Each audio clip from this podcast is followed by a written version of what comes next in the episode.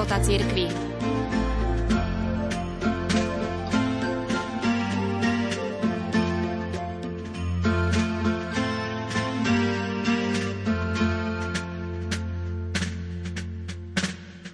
Kňazi často pripomínajú veriacim, aby sa starali o svoj duchovný život. O čo vlastne ide? V čom väzí tajomstvo zrelého života viery? Môžu psychoanalýza a duchovné vedenie spolu dobre vychádzať? Ako postaviť do stredobodu nášho kresťanského života Ducha Svetého? Trapistický mních André Louf, ktorý je autorom viacerých diel o duchovnom živote, je zaiste jednou z tých osôb, stretnutie s ktorým bolo ozajstným zážitkom. 35 rokov bol opátom trapistického kláštora v Mont de Cat vo Francúzsku. A jeho si pápež Jan Pavol II pozval do Vatikánu dávať duchovné cvičenia. Je pokladaný za jedného z najväčších duchovných majstrov 20. storočia. V posledných rokoch svojho života sa venoval prekladom starobilých kláštorných textov o modlitbe.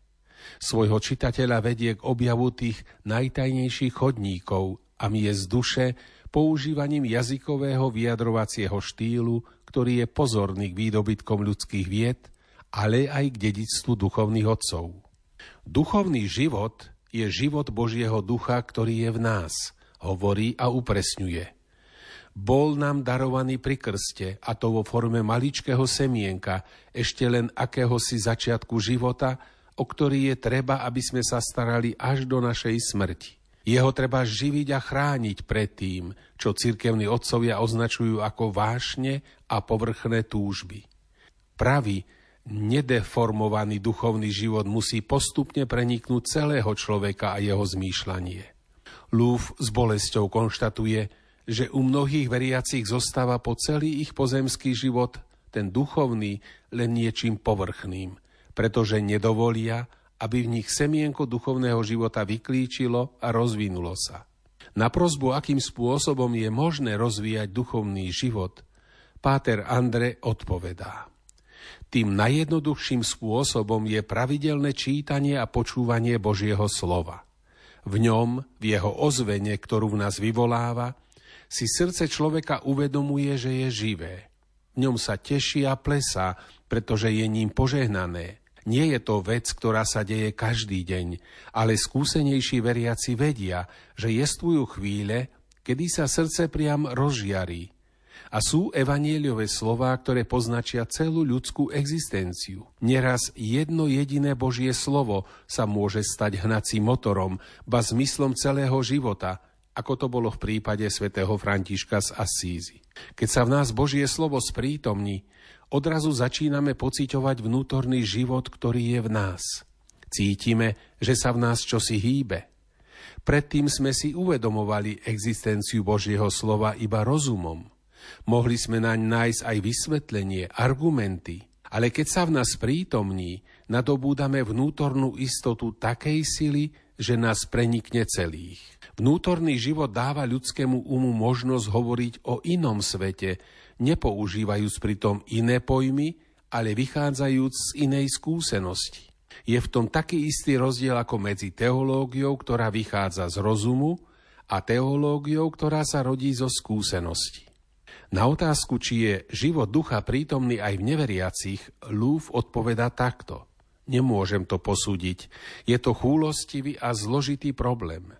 Karl Rahner vo svojich dielach hovorí o anonymných veriacich. Druhý vatikánsky koncil potvrdil, že duch pracuje aj v iných náboženstvách. Na druhej strane možno tvrdiť, že sú aj kresťania, ktorí nežijú vnútorný život.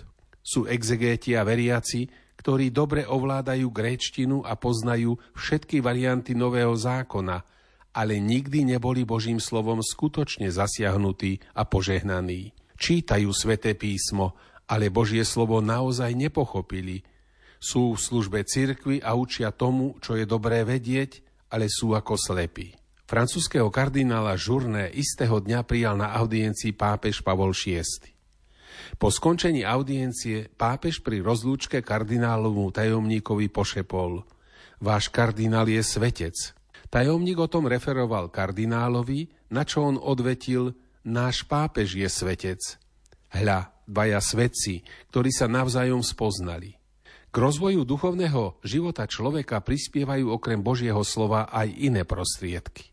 Môžu nimi byť krízy a skúšky rozličného druhu. Ide o dôležitú skúsenosť, stredobodom ktorej je to, čo otcovia nazývali príspevok srdca. Francúzsky trapista to definoval ako zlomenie srdca. Ide o okamih, v ktorom si človek uvedomuje, že mu dochádzajú sily, že na to nestačí, Zmocňuje sa ho pocit, že stráca nádej a hrozí mu, že upadne do malodušnosti. V takejto pokorujúcej skúsenosti si uvedomuje všetku svoju ľudskú biedu a oddáva sa Božej prozreteľnosti. Je to práve sila života ducha, ktorý je v nás, čo nám umožňuje dokázať to, čo by sme sami bez jeho pričínenia a pomoci nikdy nedokázali. Je však treba prejaviť pokoru v hovorení áno, som biedný a Boh ma napriek tomu miluje. Kto obstojí v tejto skúške, už nemôže byť viac sudcom. Vidí veci celkom inač. Stáva sa súcitným a milosrdným tak, ako je Boh milosrdný voči hriešnikom. Hľadám ťa už tisíc ročia a predsa ťa nenachádzam. Som od teba tak veľmi vzdialený. Necítiš a nepočuješ moju úzkosť, pretože nemám hlas. Nemám síl volať na teba tlkotom svojho srdca. Som od teba tak veľmi vzdialený. Zdá sa mi, že neustále narasta zástup ľudí, pre ktorých nedela nemá nejaký náboženský význam ani nie je dňom vyhradeným na ponorenie sa do oázy ticha, pokoja a vlastného vnútra.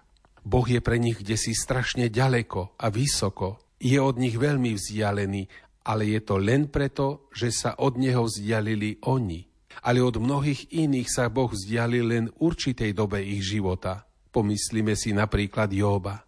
Aj oni hľadajú Boha, ale ho nevidia, nepočujú a nenachádzajú. A toto ticho alebo mlčanie Boha je pre nich priam ohlušujúce. Božia neprítomnosť depta ich dušu, čo si podobné zakúsil aj náš praotec Abraham, keď kráčal na jeden z vrchov krajiny Moria stískajúc vo svojej ruke rúčku svojho jediného syna Izáka, aby ho obetoval, ako mu to Boh predtým prikázal. Modliť sa k Bohu aj v situácii, keď on mlčí, nás učia Job, Jeremiáš, viacerí žalmisti a vlastne aj sám Ježiš Kristus na kríži. Mlčanie Boha sa podoba mlčaniu svoch. Jeho ticho je tichom temnej noci, počas ktorej nás prichádza dláviť strašlivá nočná mora. Takto opísal svoju skúsenosť mlčaní Boha mladý básnik. Jeho viera mu napokon vnúkla tieto verše presiaknuté nádejou.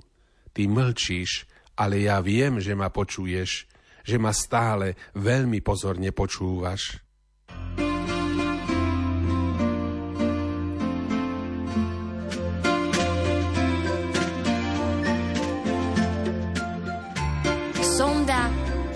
života cirkvi.